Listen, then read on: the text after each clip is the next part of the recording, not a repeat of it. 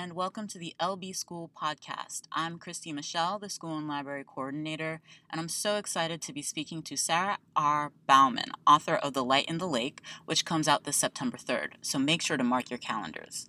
It's already gotten a starred review from Kirkus, which said the book offers appealing characters whose opposing interests embody what's at stake. Compassionately told, this compelling debut brings to life conservation issues and choices young readers will confront as adults. I find that it's a book that tackles grief, environmentalism, being a part of a family and community, and it's beautifully written. I can't wait till people can get their hands on it. Sarah, thank you so much for joining us. Christy, thank you so much for having me. I'm excited to be here. Awesome. So let's get right down to it. I'm going to start off with some writing questions and some personal questions so that we can Sure. get to know you a little better. And then I'm going to ask you about the book, really get into the meaty parts of it. The first question I have is What brought you to writing? Why do you write middle grade fiction? Yes, those are great questions. I have written for as long as I can remember, but I know that before I was writing, my parents were reading to me. And I really think that that early exposure to literature laid some important groundwork for me eventually wanting to create my own stories. I have short stories, diary entries saved from when I was a very little girl. But even today, I'd say that writing and reading really go hand in hand for me. Not only because I enjoy reading so much, but also just because it's a constant lesson in craft. Reading a diverse array of authors with different styles and ways of tackling stories is so good for me. So I started writing for middle grade readers about four years ago, 2015. And specifically, I, I've been a teacher for 12 years, and I was reflecting on my time teaching overseas. And I was wondering if there were any books out there that reflected my international school students' experiences. And I decided I wanted to set out to write one, which was my first middle grade novel that I wrote. And that one probably won't see the light of day, but after that, I wrote The Light in the Lake. And along the way, I, I realized that I just love writing for this age group, probably because middle grade books are still my favorites, even today. And also, they're the books that really cemented my love for literature. I came to identify myself as a reader and writer, I think, because of middle grade books. Did you teach in China? I did. I did. I taught, my husband and I taught overseas in international schools in China, Bolivia, and Germany. So we did a lot of traveling early on, and those were really rich experiences, obviously, and I'm grateful for them. That's so cool. I just asked because you mentioned it and I remember Ty from from the book. So I Yes, So, I just yes, made that connection. yeah, and I we lived in Shanghai, which um, isn't mentioned in the book at all, but but I still have you know very formative and wonderful memories from that that place. So Awesome. So, The Light in the Lake is about a young girl, Addie, handling the death of her brother, Amos. But it's also about her investigating the possible pollution of a local lake, Maple Lake, and the community's involvement in that pollution. How did you weave those two rather distinct narratives into one seamless story, one that has them complementing each other? I really am grateful for this question because it does force me to think about how those two parts are pretty distinct. And the question about how I wove them together is a good one. But they honestly came to me kind of in one piece. I, I was walking in the woods with my dog and I was thinking about a lake not far from my house, which I'll talk about in a bit. And I was thinking about how much magic I always felt whenever I went to that lake, and how if I could imagine any kind of creature living in in a lake, it would be that one. And and I thought about how in Vermont we hear most often about the lake creature of Lake Champlain, um, Champ, but we don't often hear about some of the lakes in our more remote portion of the state. And I just thought a story based in that area would be a really powerful one. And just at the same time, I had this idea of a girl who had just lost her brother um, in the same lake. And the environmental issues were really inextricable for me. I am always thinking about the environment, I guess, in my specific environment. I was reading a lot about some of, of the issues facing Vermont at the time. And in a way, both parts of the story deal with some kind of loss. So, one is that very concrete loss of a sibling. But the other for Addie is a sort of loss of maybe some purity or innocence about the world. The realization that that there can be problems in an environment or in a situation that aren't always clear on the surface. And with that would come a realization of the significant responsibility that each of us bears. So, in that way, I think threading them together didn't feel unnatural because I was thinking about the sense of loss in both areas. And of course, as I mentioned, environmental issues are always important to me. And I had been thinking a lot about some specific local issues and also how they played into broader ones while I wrote. That's so interesting. I always love asking writers about their craft because I come from the other side of it. I always read mm-hmm. the finished product. So right. I always like pick out these things that are that's going on in the story and I'm always like, were they like were they thinking about this as they were writing? Were they waking up at like five AM right. and deciding this is exactly how it's going to be? So I always love hearing writers talk about that stuff. Right. It's such a good question and i know as a teacher i've talked about that with students too because sometimes we'll talk about why the author might have made such and such a choice and sometimes they're like yeah but was the author really thinking about that and mm-hmm. you know mm-hmm. i can't answer for other authors but i can definitely answer for myself so sometimes we are thinking about all these kinds of things as we write and as you were speaking, you mentioned magic, and I just want to take a quick detour because the question was about how you took the story about Addie's grief for her brother's death and the story about her researching the pollution of Maple Lake and bringing those two things together. But the awesome thing that The Light in the Lake does is it also takes science, which mm-hmm. is really important to Addie. And we also discover that it's important to her mother, but we'll talk more about that later. Sure. And it takes magic, which was more her brother's thing. Her brother was really right. into like believing that there's a, a, a creature in Maple Lake. It takes those two things that people think about completely differently, right? And it brings them together. It does, and I think in a way, Addie and Amos are two parts of me because I'm the kind of person who will be out on the lake, maybe in the boat, fishing with my husband, or on the beach, and I'll be looking at the way sunlight glances off the trees onto the water and imagining what could be underneath. And I'm also thinking, what tributaries feed into this lake and what's happening uh, in the ecology around the lake? So it just, they're kind of two parts of it that I look at as well. In a lovely review, Booklist said that science minded kids who read The Light in the Lake will value Addie's fact based approach to saving the lake. The book also has lots of insight into small farming and farm living. Did you do any research for all the facts about pollution and about dairy farming? So many of Addie's experiences are actually based on my own. I spent a lot of time on my grandparents' dairy farm growing up. So the scenes in the book that deal with cows and being on the farm are pretty close to my heart. Though I didn't raise a 4 H calf on my own, my dad did. And so I checked a lot of those facts and memories against his too and talked with him about the story, which was helpful.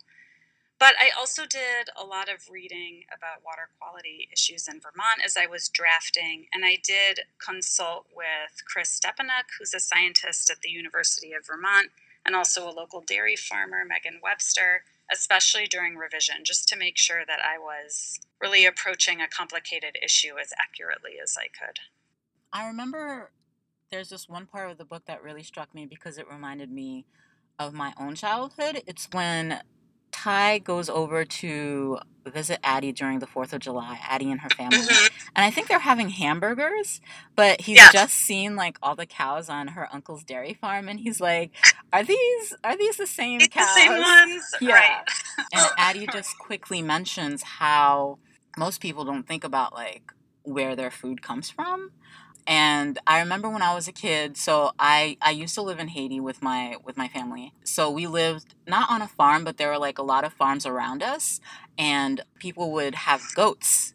And Okay. goat is like something that people eat a lot in Haiti and that would be one of the that was like one of the questions that I had like are these the same goats that we're all eating like these goats that I like look at all day. So I really like that part of the book. Growing up, I took for granted just knowing, you know, all of our beef came from the beef cattle that my grandparents raised, which were different from their dairy herd. And I, I think it, there really can be this sort of divorce between what we're eating and our knowledge of it. So Mhm. I definitely wanted to work that in. And it also made me think about just how much Addie knows. Like she's a really, really smart kid. And she's not just smart in the book sense. She's not just good at school. It's that she's so like embedded in her community. She's so much a part of what her parents do and what her uncle does and what just all the adults in her community do that she just knows about she knows about maple lake she knows about like the woods around um Right. around her home she's just she's she has like street smarts even though that's something that you would say about new yorkers but she has street Sure. smarts Yeah, and I I would like to just give some credit to my high school students in in Vermont, probably for that aspect of her, because the kids I interacted with were really tied to their communities and to their surroundings in those ways. They were working on farms, they were hunting in the woods, they were fishing in the lakes, they knew their surroundings, they knew their communities. It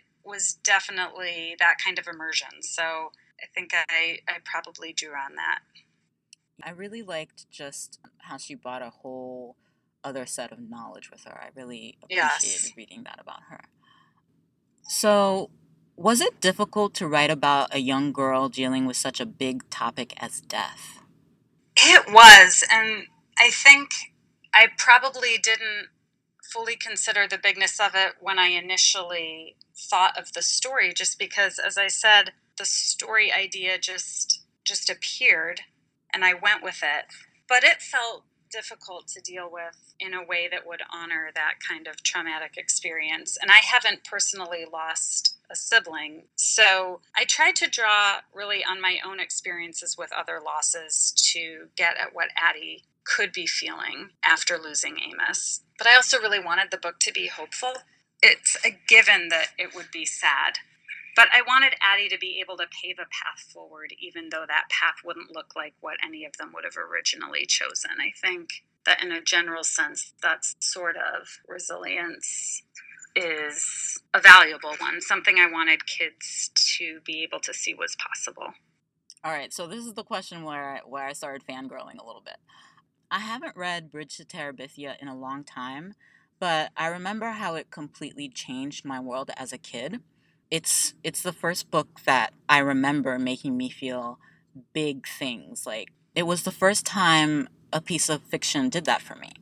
Only a handful of books have done that to me since, even into my adulthood, and I realized they all have some of the same things in common with Bridge to Mhm. Terabithia, like dealing with grief and your world becoming bigger because of a newfound friendship or a new relationship. And books th- that come to mind are Jane Austen's Persuasion, and I have to throw that in because in all of my podcasts I talk about Jane Austen, so I have to make sure I continue that. And then Toni Morrison's Song of Solomon and Claudia Rankine's Don't Let Me Be Lonely, which I just read last year and it completely Mm. destroyed me. I haven't thought about Bridge to Terabithia in a while, but while reading your book, The Light in the Lake, I found that I kept on thinking about it. It it just Mhm. brought that book to mind. So I wanted to ask you if Bridge to Terabithia was an influence for you. And I wanted to see if there are any other books or writers who inspired you or influenced you. And I also wanted to see if you could place The Light in the Lake on a bookshelf next to three other books, what would they be? Bridge to Terabithia was definitely one of my favorites as a child, and it had that same effect on me. Mm-hmm. It stuck with me. It made me feel those big things that you mentioned, and I've never forgotten it. My own fourth grader read it last year in his third grade class, and we talked about it a lot, and it also had that effect on him. So it's just one of those books. As a child, I also loved really books that incorporated nature or animals in some way, like Where the Red Fern Grows was a favorite, and also one that deals with a kind of loss.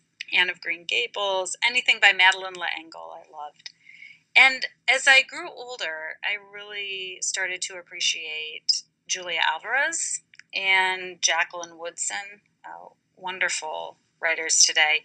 Also, some non middle grade authors that I think had quite an effect on me are Mary Oliver, the poet, and also yes. Wendell Berry, just because of the connection to place and and how nature and spirituality and self can really intersect. So as for the question about placing The Light in the Lake on a bookshelf next to three other books, that is a tough one. but I think I think this book would probably appeal to fans of Kate Allen's The Line Tender, which I just read last month and loved.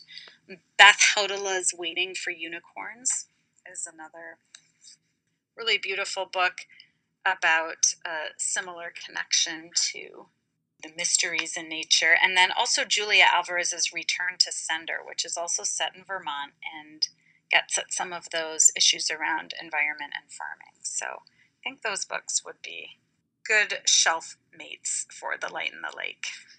Now I have to read those books because I don't think I've read them. So now I want to focus a little bit more on the book itself. One thing that immediately struck me about the novel is how much of a character in itself Vermont and Maple Lake are. 1st mm-hmm. is Maple Lake a real place in Vermont? And second, how important was creating a real, tangible sense of place in the book and why? I'm really glad to hear that you picked up on that because setting is an absolutely essential part of any story for me. I lived in a rural northeastern small Vermont town for six years, and I was certainly very immersed in and affected by that setting as I wrote. The story really grew directly out of it, um, out of my experiences in that place. I might be someone who's particularly affected by where they live. There might be some people who are more prone to that than others, but I do think all of us to some extent are shaped by our setting. And so I like to show that in stories to show how, how characters interact with, with setting and how that shapes what happens to them and how they respond to it. As far as I know, there isn't a lake in Vermont called Maple Lake. I should probably Google that. But I, I did base the geography and characteristics of Maple Lake to some degree off of my very favorite lake in Vermont, which was not too far from my house. That's Lake Willoughby. Lake Willoughby is a stunningly beautiful lake surrounded by mountains a glacial lake. And while it doesn't face the same pollution issues described in the book, those issues are relevant to other bodies of water in the state. So it's a bit of a hybrid, but I definitely was very inspired by a specific lake as I was writing. The Light in the Lake is a coming of age in that Addie is searching for what she really believes and wants. And in order to find them, she strikes out on her own to do things even against the wishes of her parents. But even as she's finding herself, even as she disagrees or fights with the people closest to her, there's never a sense that she's cut off from anyone. She has what I like to call strong foundations her parents, her aunt and uncle, her cousin Liza, her new friend Ty, her teacher Mr. Dale, and even members of her Vermont community, like her bus driver, who's her mother's best friend, and the Coopers, who bring her family food after her brother's funeral. Why did you surround Addie with so many people who care for her, even as she feels so hyper visible in the wake of her brother's death? And how did you manage to balance the sense of belonging she feels with all of these people with how she feels that she needs to distance herself from them in order to be able to process her grief in her own way? So, as I mentioned, I was living in a small Vermont town during the time that I wrote the book. I will always love that place. The book really is, in a way, a love letter to that place. I think that despite the remoteness of the physical environment and the relatively sparse population density, there is always a sense of being surrounded. There is a closeness in the communities that grows perhaps out of some of the imposed isolation. And I say that in a positive sense because it it feels good to be surrounded as well. So even while Addie realizes that she wants some distance, she also appreciates that safety net. It felt realistic to me that Addie would have so many people from her local community by her side because of my own observations and experience, and that the process of acquiring any distance would be a difficult one for her to negotiate. And I didn't want there to be a huge split. I wanted her to continue to feel bonded to her community and to find that its support of her would continue through a really difficult time and even through her own assertion of independence. I really liked how she kind of ventured out. Like the arms of her parents and her community just got wider and wider to keep to keep right. holding her. And then at the very end, when she goes into Maple Lake to try and find the creature that Amos is so sure is in the lake, and her parents go out to find her, just how they they they embrace her at the end. I really mm-hmm. like that. Oh, thank you. I think that there is that implicit support and it feels really good. And what I had Addie realizing was that there was room in her life for both some distance and for a coming back. There's a part where Barbara Ann talks about a boy who left to study conservation and then came back to implement what he had learned and and I think you know people can sometimes think of of small towns as being too closed in but really there's this beauty in in the support that can be found and also a value in finding that distance and then returning to what you know you love. One of my favorite things about the book is how each of the kids do something. They mm-hmm. each have something they love. Addie mm-hmm. loves science and she joins a program that allows her to research a local lake. Her new friend Ty loves soccer. Her cousin mm-hmm. Liza loves art. Did you feel it was important for each of the characters to have something they loved and pursued? I did. For me, it was an essential part of getting to know my secondary characters. I felt not only is it realistic that they would have interests and passions and issues they were dealing with, but it was also complementary in a way to Addie's own devotion to science because the level of care they each had for what they loved was the same. So that was intentional.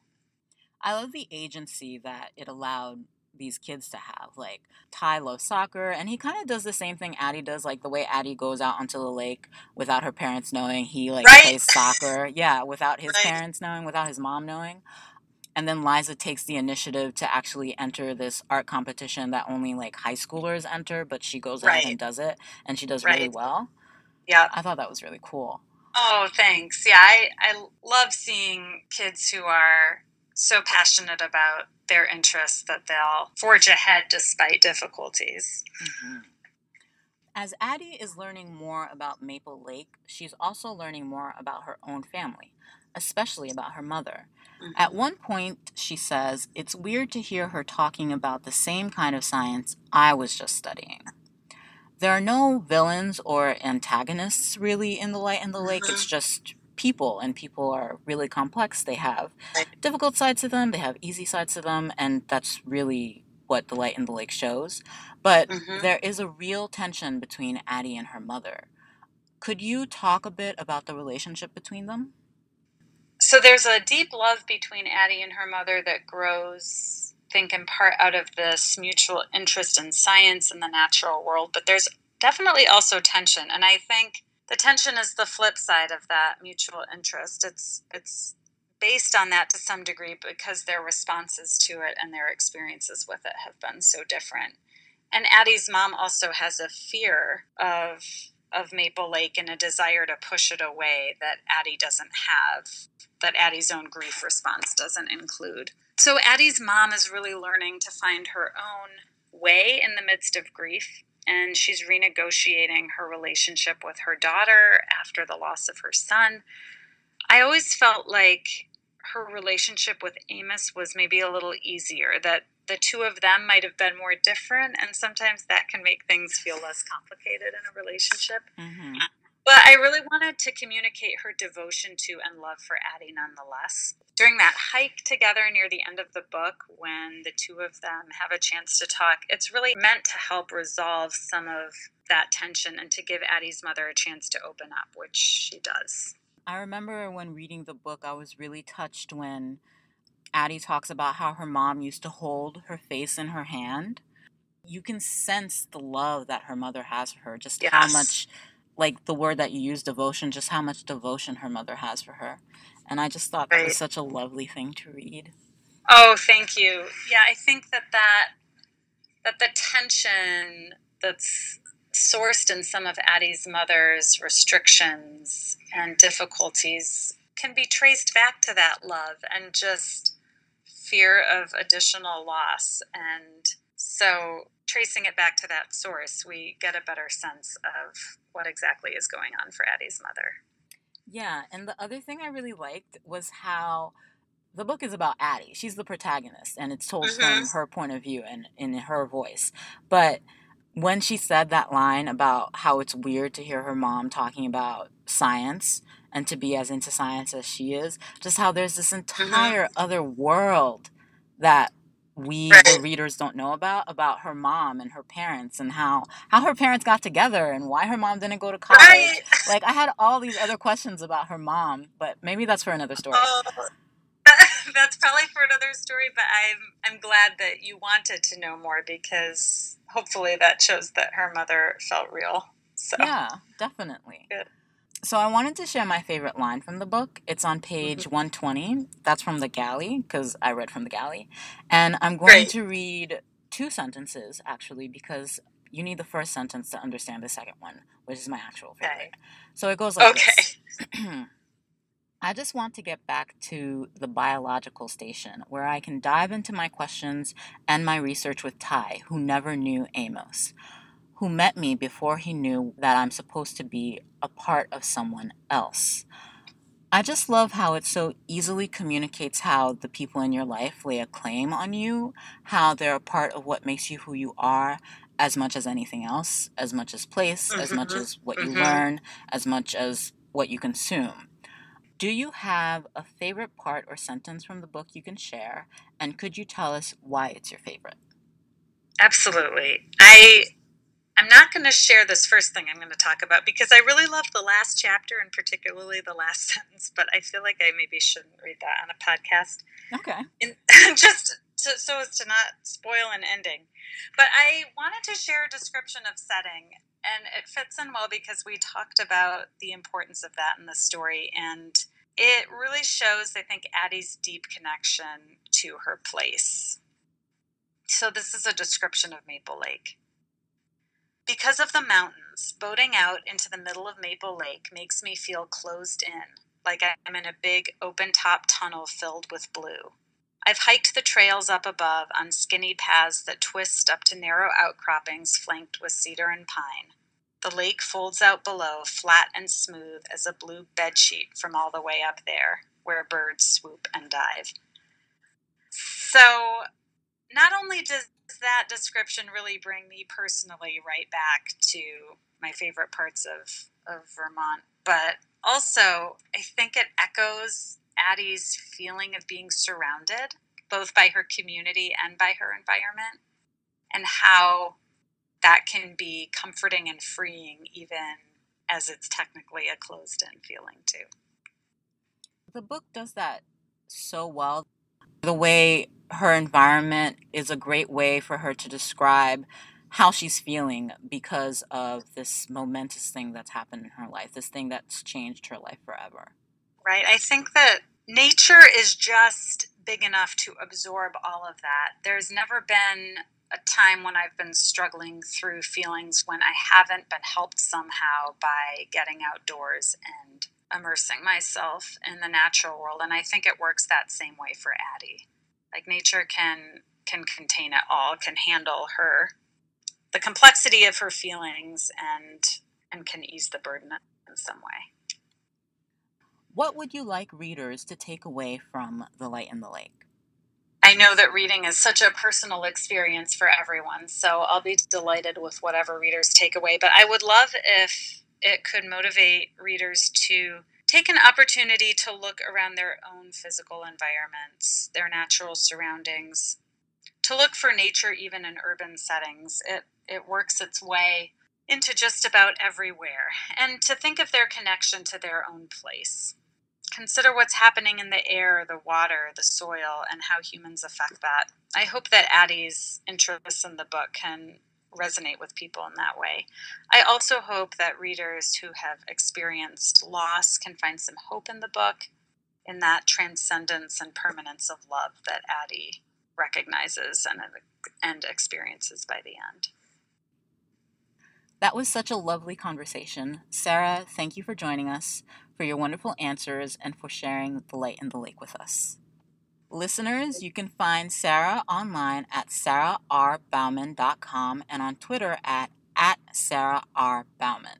You can always find us online at littlebrownlibrary.com or on Twitter at, at lbschool, and of course, in our popular monthly newsletter, which has podcasts like this one, as well as author essays, videos, and giveaways. Thanks for listening, and make sure to get The Light in the Lake this September 3rd. Bye!